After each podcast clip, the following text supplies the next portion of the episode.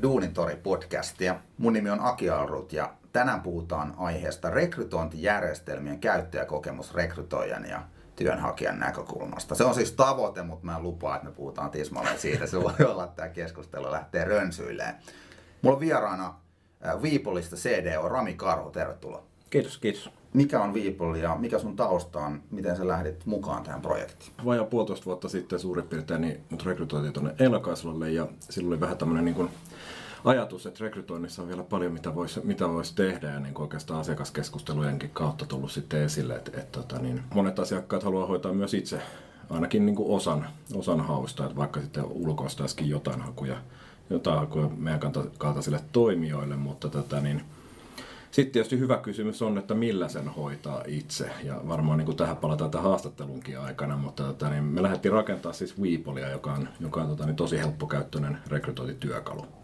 Mä puhun tarkoituksella rekrytointityökalusta, koska järjestelmä saattaa antaa ehkä semmoisen tota, niin, perinteisen kuvan, missä me lähdetään tekemään jonkunnäköistä järjestelmäprojektia ja niin kuin näin edelleen. Eli me ollaan työkalu ja me halutaan olla tosi helppo ja nopea käyttöinen, mikä on ehkä se meidän valtti myöskin. Tämä on mielenkiintoinen tämä aihe, tämä rekrytointijärjestelmät. Monestakin syystä, mutta jos heti niin kuin aluksi kerrotaan tämä niin kuin henkilökohtainen intressi, miksi mä haluan tästä keskustelua, niin mä oon kohtalaisen traumatisoitunut entinen rekrytoinnin ammattilainen, nykyään rekrytointiin liittyen, liittyen enemmänkin käsien heiluttelija, mutta muistan joskus aikanaan, kun speksattiin uutta rekrytointijärjestelmää, niin mulla oli välilevyn pullistuma selässä silloin ja Mä olin aika voimakkaan lääkityksellä. Sitten me päätettiin, todennäköisesti johtuu osittain tästä lääkityksestä, niin ottaa niin kuin, eh, tämmöinen järjestelmä, joka oli niin kuin tulossa Suomen markkinoille. Sitten ilmeni tavallaan, että se oli aivan keskineräinen tuote, tosi hienot demot oli ja niin kuin esitykset oli ihan viimeisen päälle. Niin sitten me käytännössä jouduttiin itse lokalisoimaan niin kuin suomenkieliset tekstit siihen järjestelmään ja Joo. ihan kaikkia. Sitten se oli hirveän buginen ja me aina ohjattiin jonnekin intialaiseen asiakaspalveluun, jossa puhuttiin murtain englantia ja okay. kumpikaan ei oikein ymmärtänyt, mitä toinen puhuu. Tämä niin taustaksi. Mulla on niin kohtuullisen hyviä kokemuksia muutamista järjestelmistä, mutta niin lähtökohtaisesti rekrytoijan näkökulmasta, jos ajattelee, niin varmaan aika monella rekrytoijalla olisi paljon valitettavaa. Ja sitten mietitään tietysti sitä työnhakijan puolta, että mikä se interface on niin kuin työnhakijan puolelle. Miten sä itse on nyt, kun sä oot tässä uudessa tehtävässä varmasti tutustunut ja benchmarkannut järjestelmiä ja myös niitä työnhakijoiden tarpeita, niin minkälaisia havaintoja sä itse oot Mä en ole ehkä, ehkä ihan niin kuin raskaimpia tämän tyyppisiä, mitä kuvasit, niin, niin onneksi joutunut kokemaan oman niin kuin rekrytoijan uralla sitten taas, että et, toki niin kuin sielläkin on ollut siis erityyppisiä tapoja tehdä, että on, on rekrytoitu sähköpostilla ja on rekrytoitu erilaisilla rekrytointijärjestelmillä, mutta, mutta kyllä se tosiaan niin kuin ehkä mihin pikkasen tuossa rivien välistä viittaatkin, niin kyllä se on niin kuin se helppokäyttöisyys ja nopeus, mikä siellä niin kuin harvoin on ollut läsnä, jos miettii niin kuin rekrytoijan puolta. Kun sanoin tuossa, että on tullut rekrytoitua niin kuin sähköpostilla, mutta sitten myös järjestelmillä, niin ehkä niin kuin työnhakijan näkökulmasta niin kaiken pitäisi olla aika nopeata. Monilla aloilla tällä hetkellä muutenkin ehkä hakijoiden markkinat ja sitten tietysti niin kuin Suomen maalla vielä, jos puhutaan tästä, tästä markkinasta, niin täällä on tietyillä aloilla aika vähän niin kuin vapa, vapaana olevia hyviä osaajia. Tietysti silloin pitäisi tehdä niin kuin tosi helpoksi se hakeminen, että se ei ainakaan siitäkin. Ja siinä mielessä niin kuin ehkä se sähköposti on ollut tosi helppo hakijalle.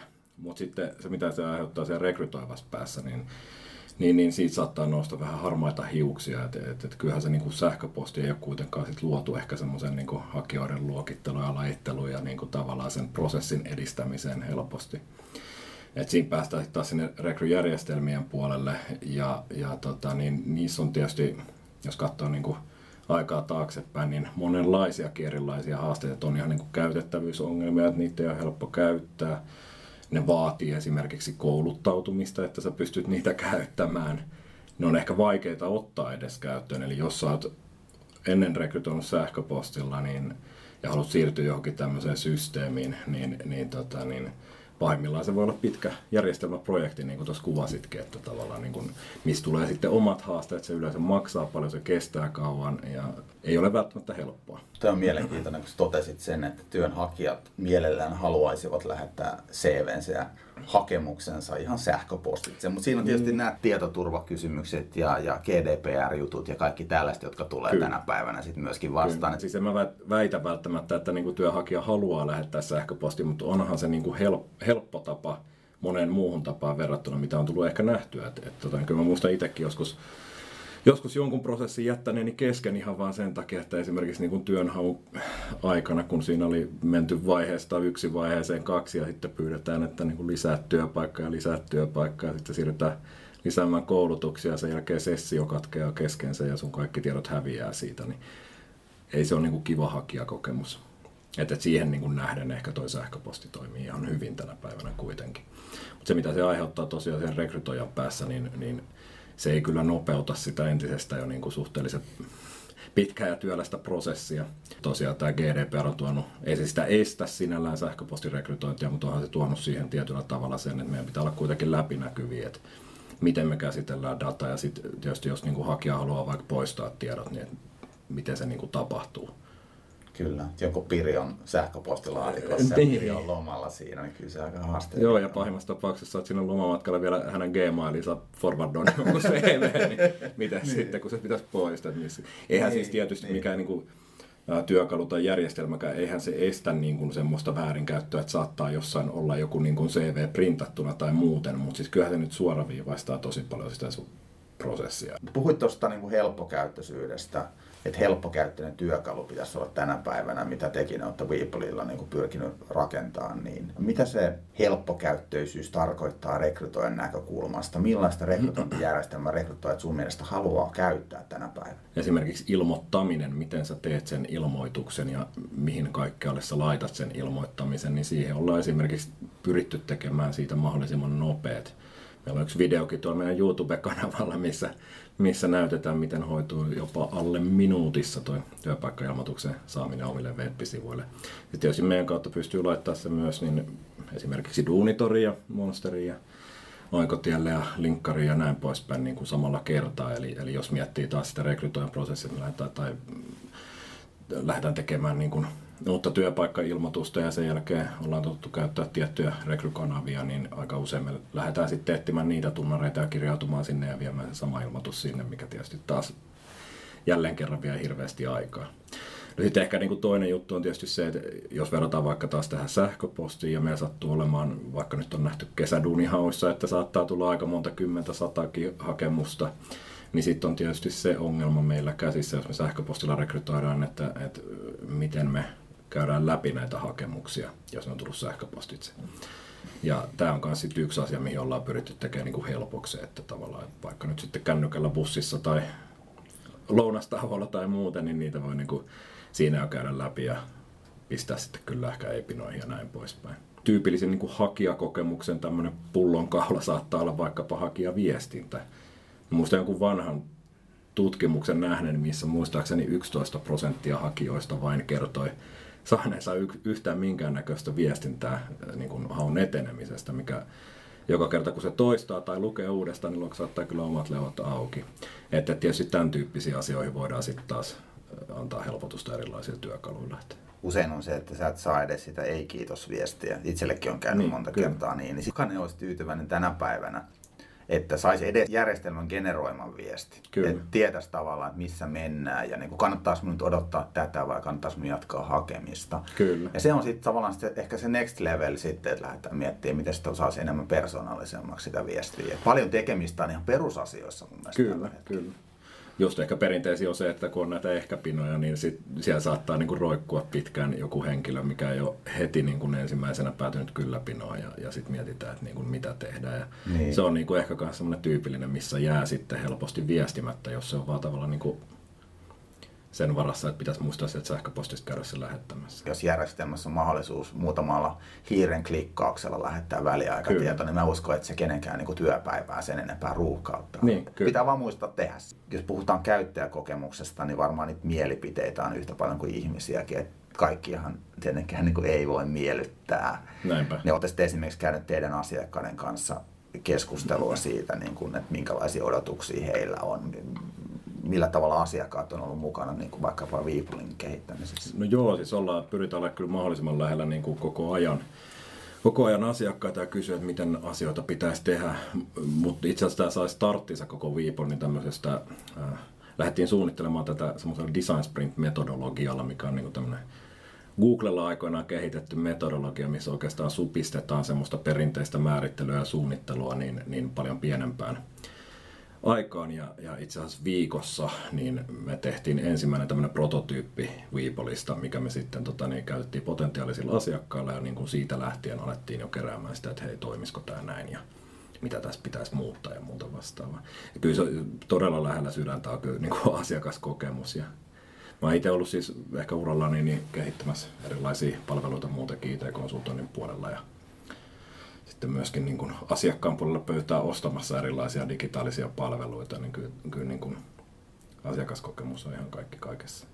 Onko tänä päivänä järjestelmät sellaisia, että asiakas pystyy räätälöimään itsensä näköiseksi vai onko siellä joku tietty tavallaan tämmöinen default-juttu, mikä, mitä niin kuin lähtökohtaisesti käytetään, mitä tietoa kerätään hakijasta ja näin No varmaan siis löytyy niin kuin sekä että palveluita. Me ollaan pyritty tekemään, tämä on pikkasen aina semmoinen balanssi, että kumpaa sä haluat tarjota, että, että onko se niin kuin se, että kaikki on räätälöitävissä vai onko se se, että sulla on niin kuin yksi tapa tehdä. Ja me ollaan enemmänkin päädytty siihen, että jos me pystytään pitämään tämä mahdollisimman simppelinä, niin silloin tota, niin myös tämmöinen niin kuin satunnaiskäyttö on helpompaa. Eli jos et sä käytä päivittäin sitä systeemiä tai näin poispäin, niin sun, se, sun ei tarvitse niin kuin palata koulutusmateriaaleihin tai muuta vastaavaa. Ja se on tietysti aina vähän semmoinen balanssi. Silloin se tarkoittaa sitä, että, että niin me pyritään pitää se mahdollisimman yksinkertaisena, ettei siellä olisi hirveästi semmoisia bells and whistles-osastoa. Ja tota, niin meidän tapauksessa on siis yksi tapa tehdä asioita. Mä uskon, että tuo räätälöitävyys niin ei aina ole positiivinen juttu. Mulle yritettiin aggressiivisesti myydä erästä järjestelmää niin kuin sillä pointilla, että voitte tehdä niin kuin itsenne näköiseksi, että kaikki on räätälöitävissä, voitte koska tahansa voitte niin kruntsata sitä dataa siellä järjestelmässä. Jos mietitään nyt jotain niin perus HR-tyyppiä tai rekrytoivaa esimerkiksi, mm. ei se silloin aika eikä se osaa kruntsata mitään dataa siellä. Että se haluaa, että jotkut niin kuin, sehän fiksummat on miettinyt järkevästi. Ja jos asiakas saisi päättää, niin se varmasti räätälöisi semmoisia kahdeksan sivuisia lomakkeita mielellään. Mm. Ja taas tiedä, että onko se sitten esimerkiksi Weepolin kannalta semmoinen niin juttu, mikä niin kuin on hyvä brändäystä teidän kannalta. Niin, niin. Tietyllä aloilla joudutaan keksimäänkin kaiken näköistä uutta, että onko se seuraava trendi sitten, että mennään näihin kahdeksan sivuisiin lomakkeihin. Toivottavasti ei. Kyllä me ollaan siis pyritty tavallaan, jos miettii vaikka ihan oletusarvoisesti, että minkä näköinen niin kuin Weepolin hakulomake on hakijalle, niin me ollaan pitäydytty siinä, että siinä kysyttäisiin mahdollisimman vähän asioita, että kyllä ne on enemmän ne yhteystiedot ja CV ja niin kuin tietysti tänä päivänä suostumus siihen, että voidaan käyttää henkilötietoja ja näin poispäin.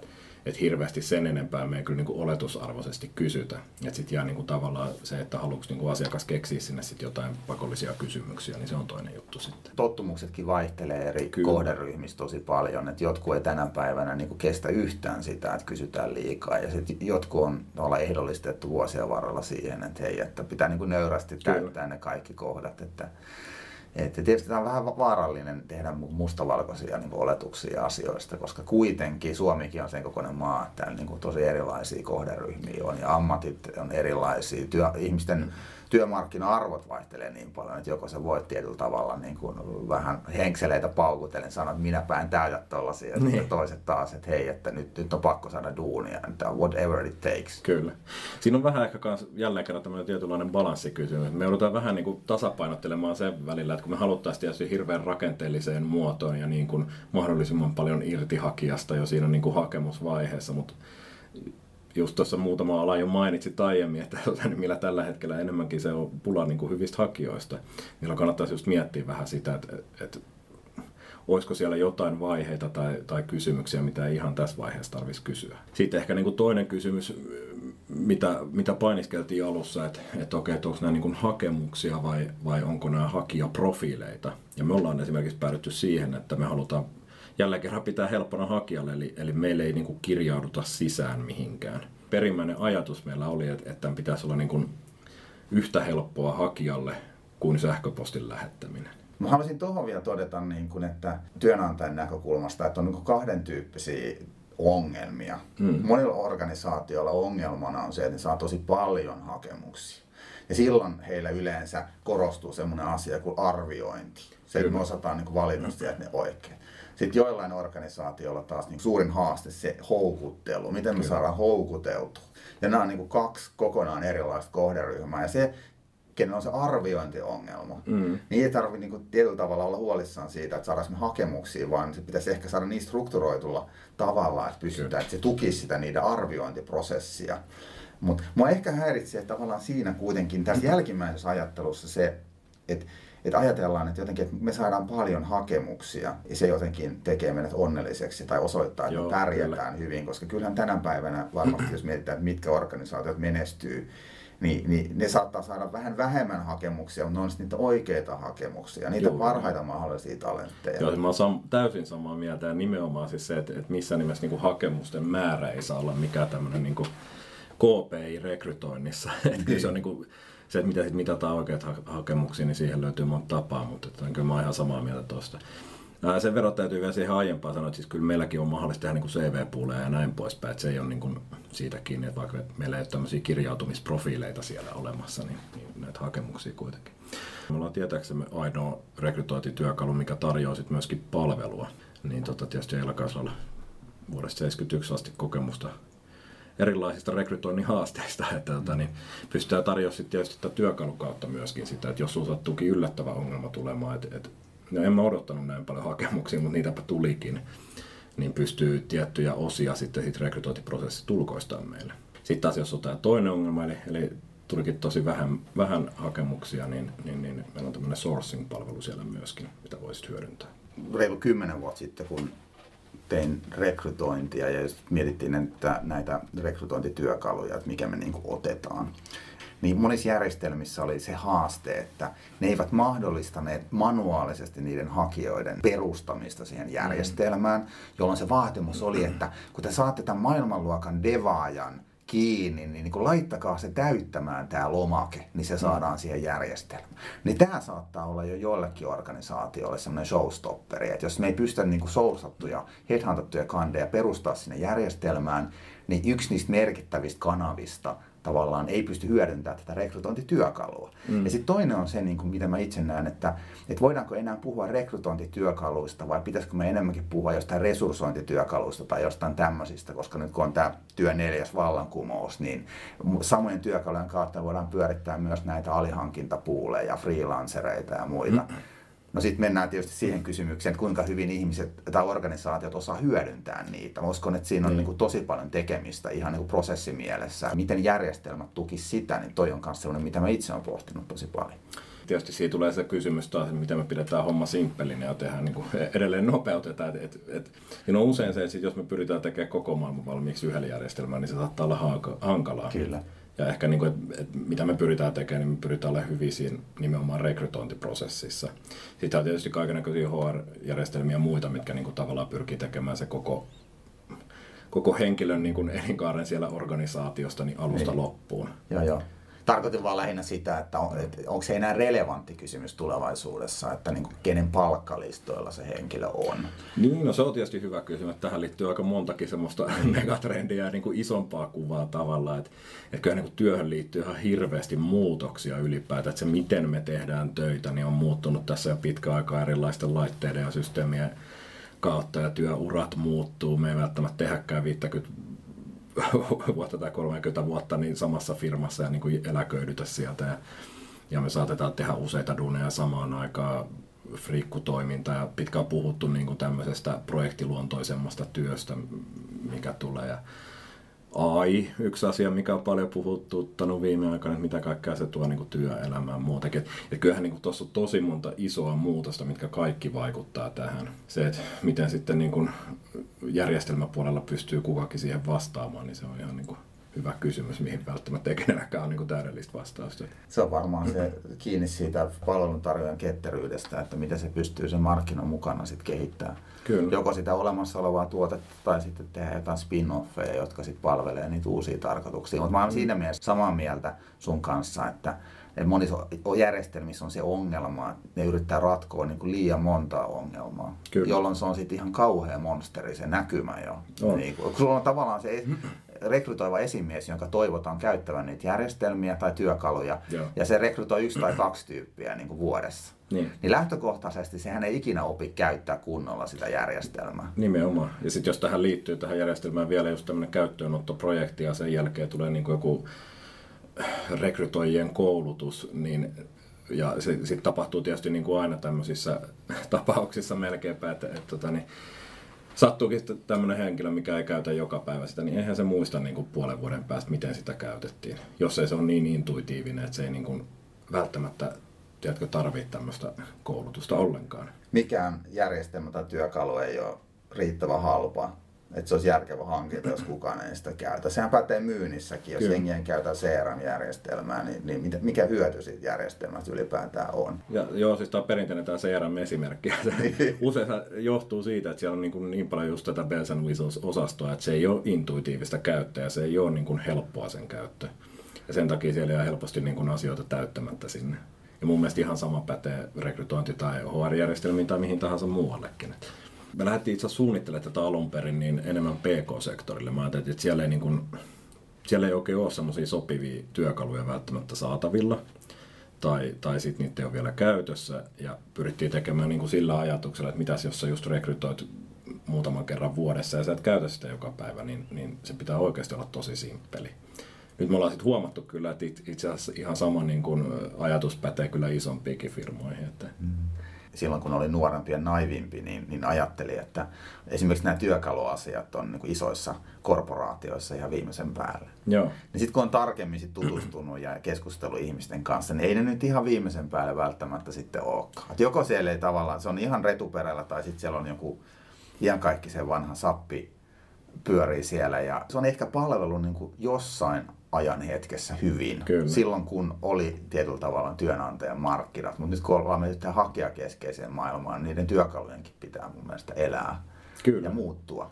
Joo, ja siis toki tämäkin, että niinku, kyllähän me jokainen käytetään digivälineitä tänä päivänä. Tuohan meidän niinku, odotustaso myöskin noussut ihan niinku, kenellä tahansa työntekijällä.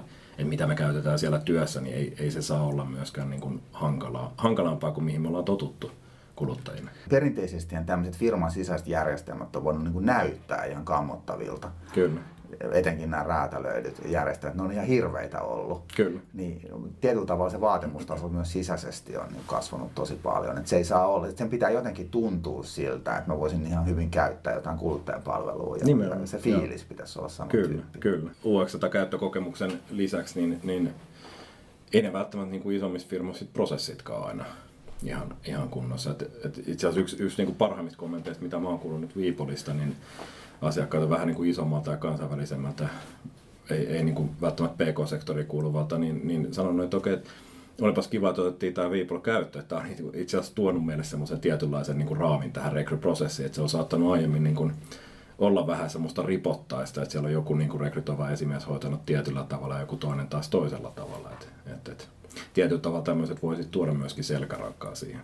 Hei, vika kysymys. Tämä liittyy tähän kansalliseen rekrytointitutkimukseen, jota Duunitori on tehnyt vuosittain ja useamman vuoden ajan. Niin siellä liittyen tähän sähköpostin käyttöön rekrytoinnissa, niin, Joo. niin noin neljäsosa kyselyyn vastanneista rekrytointialan ammattilaiset totesi, että ne ei käytä minkäänlaista rekrytointijärjestelmää. Minkälaisen viestin sä haluaisit antaa näille ihmisille? Itse näkee aika paljon hyötyjä verrattuna siihen sähköpostirekrytointiin kuitenkin, että niin kun, siinä on aika monta semmoista vaihetta, mitkä sähköpostilla jää helposti niin kun oman muistin varaan ja sitten toisaalta niin kun ne sähköpostin ehkä luokittelu tai lajitteluominaisuudet tai tämän tyyppiset, niin kun käydään paljon hakemuksia läpi vastaisella, niin, niin ne ei ole ehkä ihan siihen rekrytointiin kuitenkaan tarkoitettu. Et suosittelisin kokeilla, että tosiaan tänä päivänä on kuitenkin niin kuin valinnanvaraa vaikka kuin paljon. Ja ehkä liikaakin jopa. Ehkä liikaakin.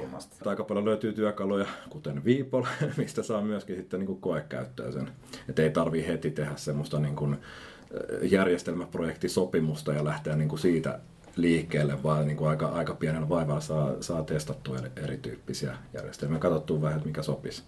Ja rohkeasti vaan testaamaan, että ei kannata tuomita missään nimessä etukäteen. Et siitä mä oon itse ihan varma, että jos ei löydy sellaisia järjestelmiä, mistä niin kun työnantaja ei saa lisäarvoa, eikä se tunnu myöskään semmoiselta, mistä työnhakijat pitää, niin sitten varmasti osa haluaa pysyä niissä sähköpostilaatikoissaan, mutta mä väittäisin, että iso osa tästä haasteesta johtuu just siitä, että ei ole niin kuin ollut aikaa tai, tai halua tai uskallusta lähteä kokeilemaan ja ylipäätään katsoa, mitä sieltä markkinat löytyy. Melkein kannattaa semmoisessa hetkessä, kun on muutenkin avautumassa uusi rekrytointi, niin silloin ottaa se, että pikkasen tietysti etukäteen. Meillä kaikilla on niin kuin varmaan tunnuksia erilaisia järjestelmiä, mitä sitten ei tule käytettyykään, että tietysti sekään ei niin kuin ole fiksu. Et silloin kun on niin kuin oikeasti tarve, niin lähtee testaamaan rohkeasti. Totta kai se on aina investointi, mutta se on just mihin sä vertaat sitä. Mm. Kuinka paljon arvoa sä annat sille, että rekrytoijat pystyy tekemään ja rekrytoivat esimiehet työnsä hyvin ja jouhevasti. Kuinka paljon sä annat arvoa sille hakijakokemukselle. Kyllä. Et se on vähän tämmöinen arvostuskysymys myöskin. Mä uskon, että sitten jos niitä arvostaa ja ymmärtää niiden merkityksen, niin sitten se hintalappu ei niin näytä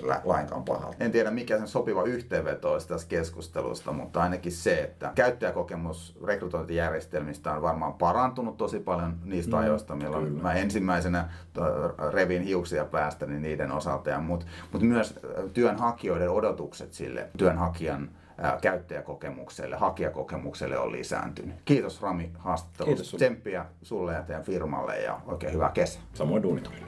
Yes, kiitos kaikille kuuntelijoille. Hyvää kesää. Moi.